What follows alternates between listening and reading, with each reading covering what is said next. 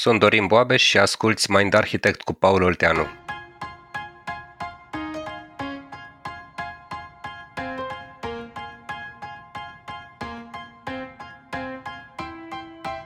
A fi român e ceva ce se învață, nu ceva ce se moștenește. Acesta e un exemplu tipic de filtru, iar genul ăsta de credințe te fac să nu vezi uneori realitatea așa cum e ea. Paul explică pe îndelete în episodul acesta ideea de filtre, iar Anca nu a rezistat și s-a alăturat și ea discuției. Iar dacă îți place ce ai auzit, nu numai că poți intra pe mindarchitect.ro pentru alte episoade și resurse, dar ne poți susține pentru a continua producția acestui podcast pe pagina de Patreon de pe site-ul nostru.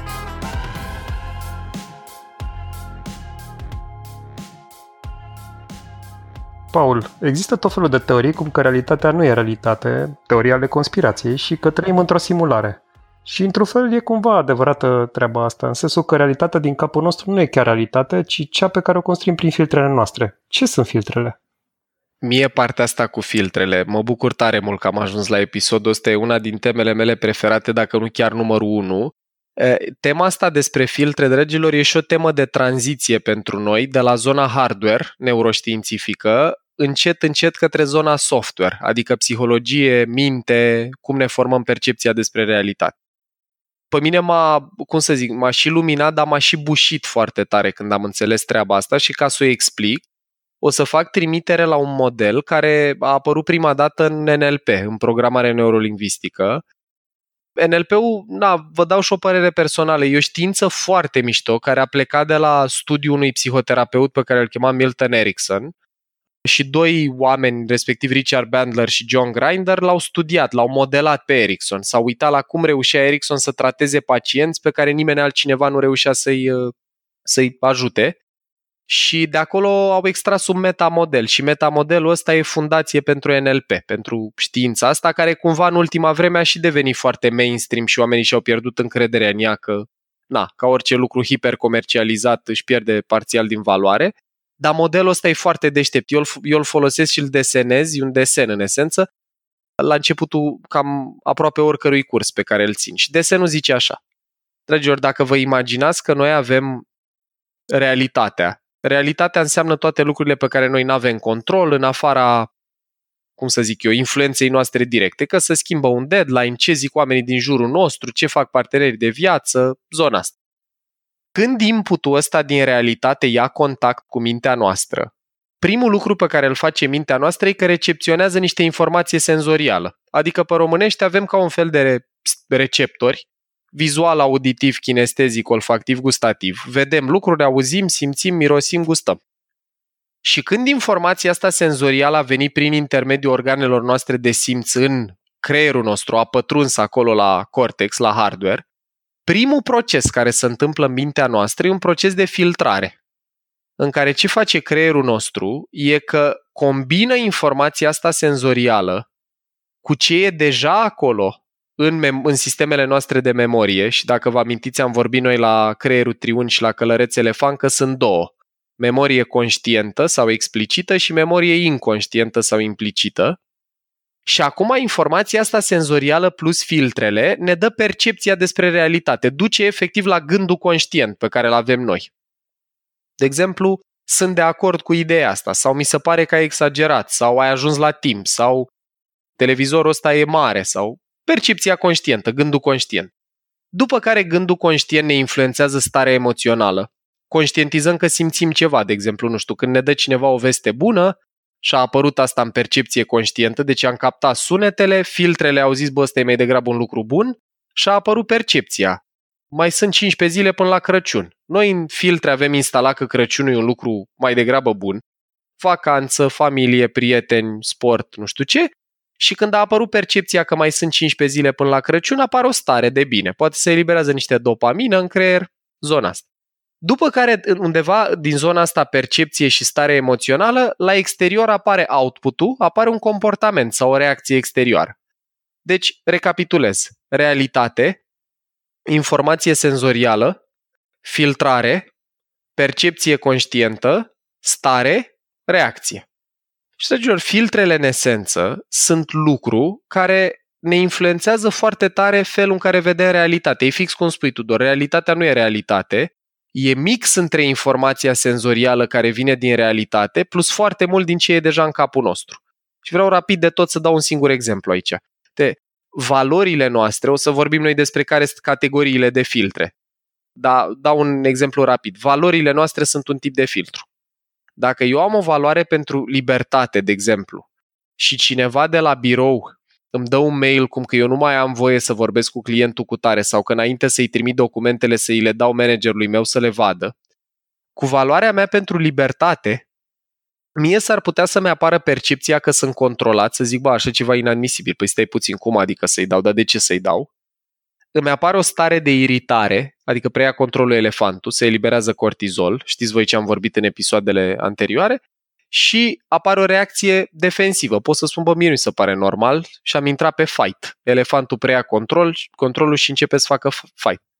Aceeași realitate a, de pildă, uh, solicitării astea ca managerul să valideze documentele înainte de a le da clientului, dacă îl primește un om care nu are o valoare pentru asta, ci de pildă are o valoare pentru transparență, în momentul ăla cu valoarea asta pentru transparență și absența ăleia pentru libertate, sau nu neapărat absența, dar poate să fie mai jos în ierarhia uh, valorilor omului aluia, poate să-i apară percepția că stai puțin, e perfect firesc să-mi ceară, asta e normal dacă vrea să vadă ce am scris să vadă.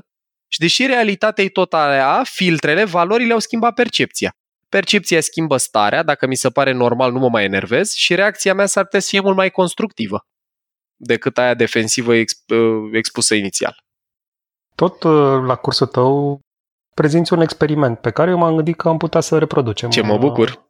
În, în podcastul nostru și am pregătit niște fișiere audio ca să demonstrăm un pic cum funcționează filtrele astea. Ia să vedem. Și o să le ples pentru voi să vedem dacă cuplați la ele și dacă putem să demonstrăm mai bine conceptul de filtre. Perfect. Și o să pun pentru început un fișier audio și să-mi spuneți, vă rog, dacă înțelegeți ceva.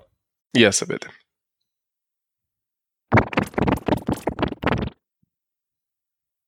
Ați auzit? Da, dar n-am, eu n-am înțeles. Dacă ni-l mai pui o dată, ia să vedem. Dacă mai punem o dată.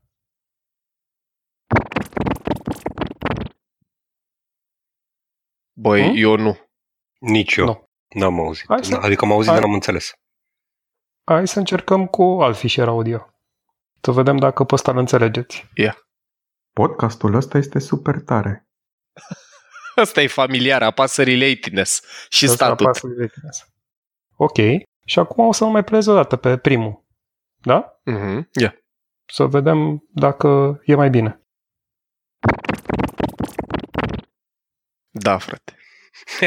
Altă viață. Ni-l mai pui o Da. dată, că eu m-am prins, eu și știu cumva experimentul original, dar vreau să văd dacă restul lumii. Deci, la al doilea cum era, cu podcastul ăsta e super tare. Ni-l mai pui Da. o dată pe primul, te rog? Da.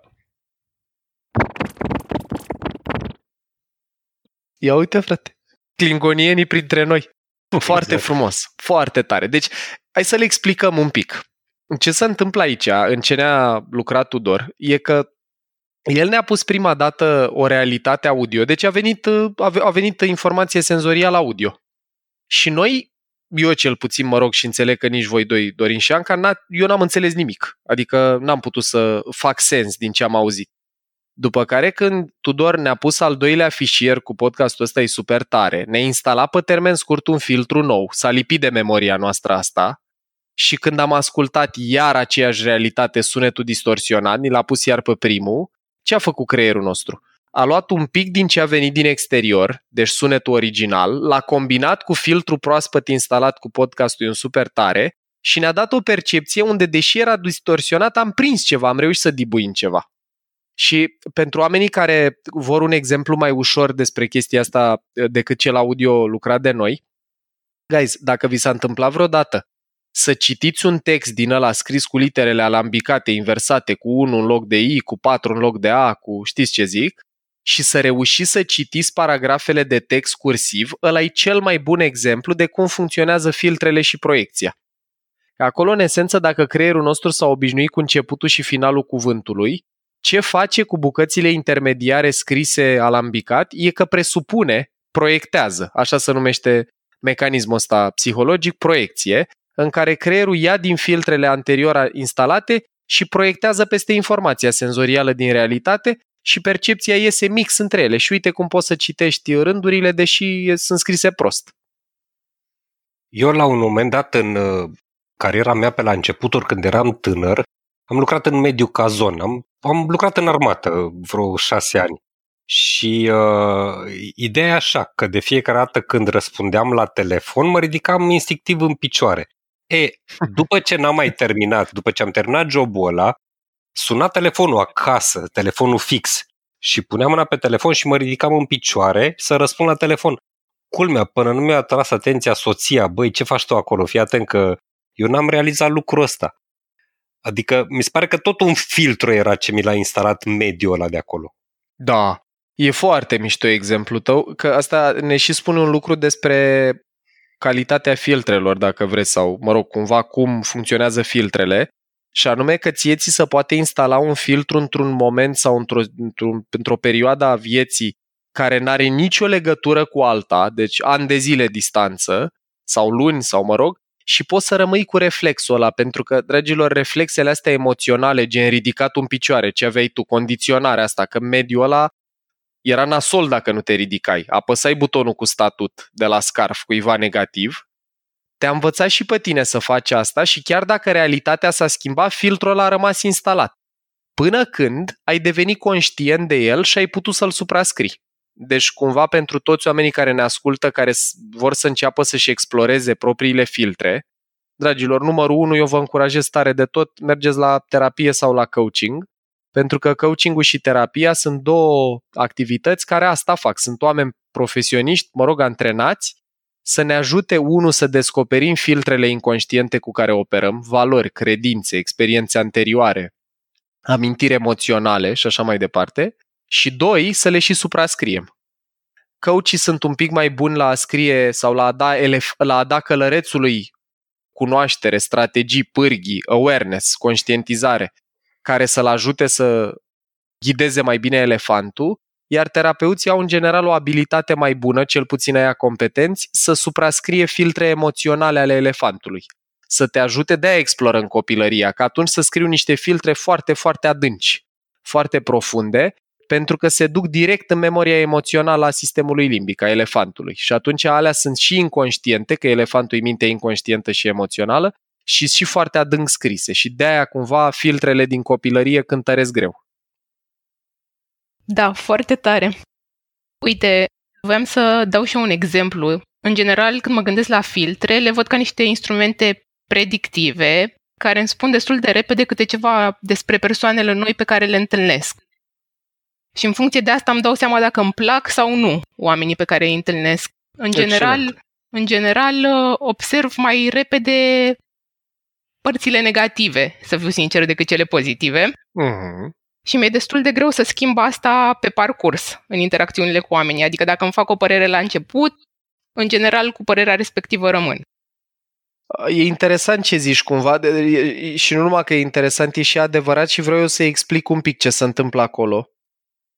Le-ai numit minunat instrumente predictive cumva sau pârghii predictive pentru că ele cumva cam asta fac. Filtrele noastre sunt înțelepciunea trecutului pe care noi o folosim ca să facem predicții mai rapide în prezent. Și chestia asta, dragilor, are un avantaj evolutiv, pentru că, în esență, dacă noi în trecutul nostru evolutiv vedeam, nu știu, un lucru amenințător, ca să merg pe exemplu tău, Anca, să zicem că vedeam un om cu o față încruntată care venea către noi cu o suliță în mână. Mă, inițial, dacă ești un bebe, să zicem, de 3 ani și nu prea ai văzut oameni încruntați cu sulița și nici nu prea știi ce face fața aia încruntată, nici care-i treaba cu sulița, s-ar putea să nu trăiești niciun fel de reacție emoțională, că n-ai filtre care să te anunțe că genul ăla de uh, aspect vizual și postură și așa sunt amenințătoare. Dar, pe urmă, pe măsură ce trăiești și încep să se instaleze filtre, încep să ai din ce în ce mai multe valori, credințe, experiențe, cunoștințe, educație, cultură, că toate astea intră la capitolul filtre, începem să prezicem, să facem predicții mult mai uh, rapid. Și, în esență, la tine, oamenii care îți plac în trecut ai trăit experiențe pozitive cu ei și creierul a asociat acolo elefantul, genul ăla de om, cum arată, cum vorbește, diferite tipare, tu știi la ce reacționezi, cu emoția pozitivă, și asta e și pavată neurochimic. Poate să fie dopamină, poate să fie oxitocină, poate să fie serotonină ce s-a eliberat în sistemul tău în relație cu oamenii aia. Iar oamenii pe care îi percep drept indezirabil, care ziceai tu că te enervează imediat sau nu-ți plac, sunt oameni cu care cel mai probabil în trecut elefantul tău a învățat să asocieze ceva nasol. Durere, cortizol, anxietate. Eu pot să dau și eu un exemplu personal simpluț. Uite, guys, un filtru care e universal pe la noi, pe la români. O zic așa, semi în glumă, dar e, adică e adevărată treaba și și cam trist. Dacă atunci când eram în școală, din clasa 1 intra 12 când luam note mici, care la noi în țară știți voi că înseamnă mai mici de 10, prima întrebare pe care o auzeam acasă era cât a luat colegul.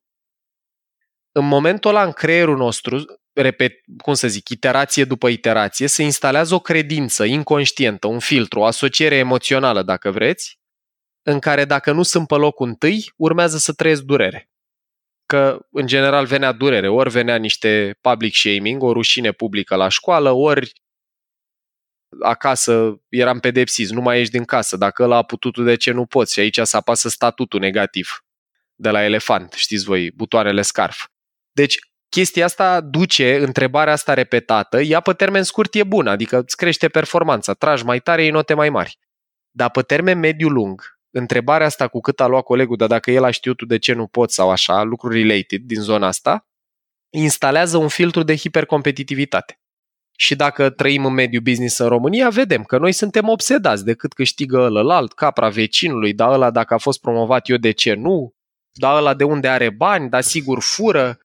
Astea vin din faptul că nouă ni se instalează înclinația asta la comparație foarte, foarte adânc și eu lucrez și cu o cercetare pe 1000 1470 uh, de oameni din 150 de organizații cu un instrument care măsoară tipare de gândire, adică filtre, și tiparul de gândire numărul 1, îl știți și voi de la Neuro, este stilul competitiv, tiparul de gândire competitiv. 150 de companii măsurate, 1470 de oameni. Și tiparul de gândire numărul 1 mediu business e competitiv. Eu am văzut uh, zilele trecute și mă, mă duc la niște filtre acum care mi se pare un pic mai de masă uh-huh. date prin cinematografie. E un tip, îl ah. cheamă Paul Martinelli, speaker de renume internațional și ținea un speech pe tema demonizării bogaților. Uh-huh. Pe principiul ăsta că banii n-aduc fericirea, fiți fericiți ca să fiți săraci și dădea exemplu din uh, cinematografie filmul Titanic, uh-huh. în mhm. care bogații stăteau sus, dar erau scorțoși, beau numai șampanie, săracii stăteau undeva jos în cală, dar erau fericiți, râdeau, se țineau braț de braț și uh, râdeau împreună, iar în momentul în care vasul a început să se scufunde, bogatul a trebuit să fure un copil ca să aibă acces la barca de salvare. Cumva ce spunea Paul în acel speech este că întreaga cinematografie și de fapt e un da. întreg curent de demonizarea bogaților, care de fapt nu e adevărat, că oamenii bogați, vezi cazurile uh, filantropice care fac uh, donații, fac uh, tot felul de, de lucruri da. pozitive, da. dar astea nu se văd. E tot un da. filtru?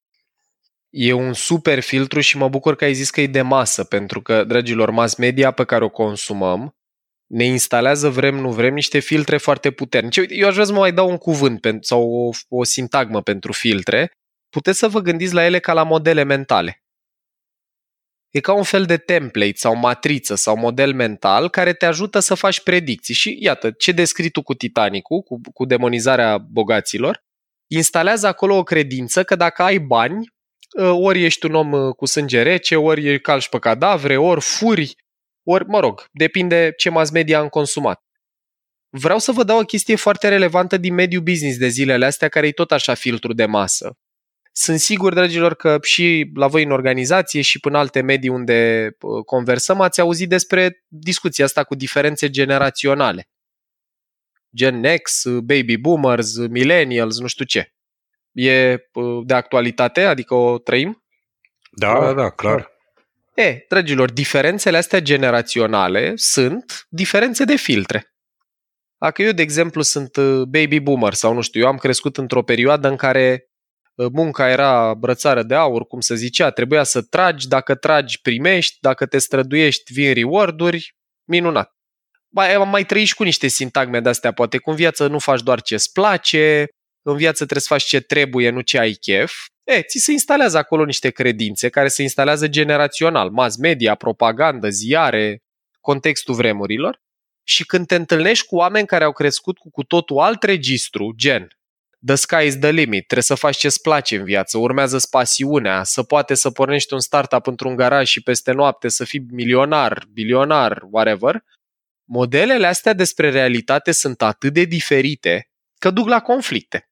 Elefantului știți că nu îi place lipsa de familiaritate, îi plac certitudinile și când se întâlnește unul dintr-o generație cu unul din altă generație care niciunul nu greșește, că ei în esență operează cu percepția lor despre realitate, care în cazul amândurora e justificată, e legitimă. Dacă te uiți la ce le populează mintea, e, dacă când se întâlnesc și dezbat aceeași temă din realitate, pot foarte ușor să ajungă la conflict, că fiecare crede că percepția lui despre realitate e realitatea și când ălalt îl contrazice, apasă butoane emoționale și apare scandal. Și cumva ă, gândul meu ăsta e că noi, dacă vrem să producem transformare personală la noi înșine, primul pas, dragilor, la tips and tricks pentru oamenii care ne ascultă, primul, primul pas, este să ne descoperim propriile filtre. Sensibilități emoționale, valorile noastre, credințele noastre, punctele noastre forte, convingeri pe care poate le-am înmagazinat cândva și nu le-am mai revizitat sau verificat și trăim încă cu ele, gen.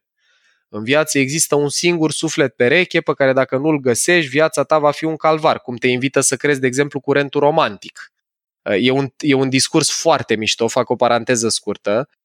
Un tip pe care îl cheamă Alain Duboto are un discurs fain pe YouTube, îl puteți găsi, se numește The Future of Love. Alain Duboto așa-l cheamă.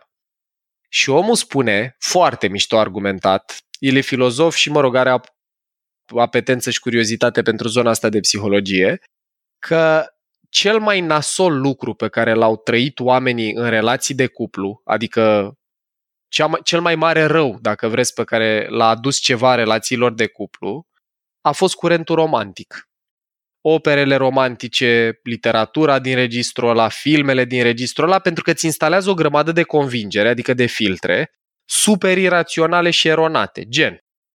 Dacă îți găsești sufletul pereche și ăla e sufletul tău pereche adevărat, tu nu trebuie să comunici cu el, că el intuiește.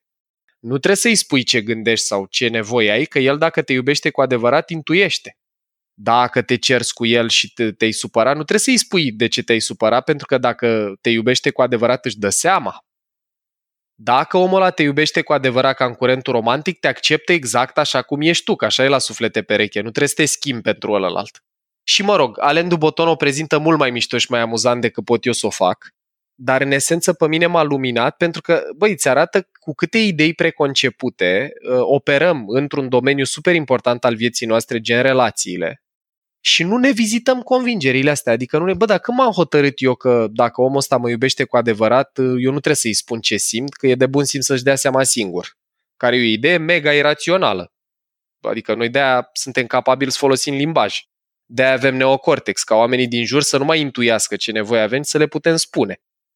Da, mă rog, ăsta e un exemplu care mie mi-a plăcut mult și arată uh, cum mass media populează mintea noastră cu filtre, plecând de la exemplu tău cu Titanicul, care inițial sunt benigne, dar ajung să ne afecteze toată viața după aia.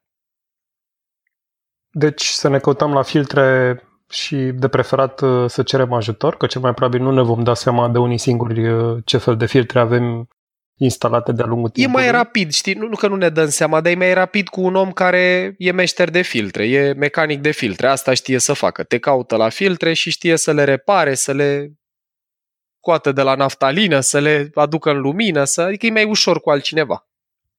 Am înțeles. Paul, mulțumim foarte mult pentru explicații și pentru sfaturie. Cu maxim drag, dragilor, dacă oamenii care ne ascultă rămân cu o singură idee și anume că percepția noastră despre realitate nu e realitatea, e o mică parte realitate plus mult din cei deja în capul nostru, eu cred autentic o să trăim într-o lume mult mai, cum să zic eu, îngăduitoare, mai conștientă de sine și mai binevoitoare, cu mai puțină încrâncenare. Și de asta episodul ăsta mă bucură tare, tare de tot și sper ca oamenii chiar să meargă să se caute la filtr. Și cu acestea fiind spuse, vă foarte mulțumim și să ne vedem cu bine la următorul episod. Ai ascultat un episod din Mind Architect, un podcast al lui Paul Olteanu și al invitaților lui, Anca, Tudor și Dorin. Mind Architect este o producție Rodcast și poate fi ascultat pe Spotify, iTunes sau oriunde asculti podcasturi. La Mind Architect contribuie cu vocea lui și Vlad Bogos. Abonează-te la podcast pentru episoadele viitoare, iar dacă vrei să ne susții pentru a continua producția acestui podcast, intră pe mindarchitect.ro în secțiunea Donează sau dă-ne un share în rețeaua ta.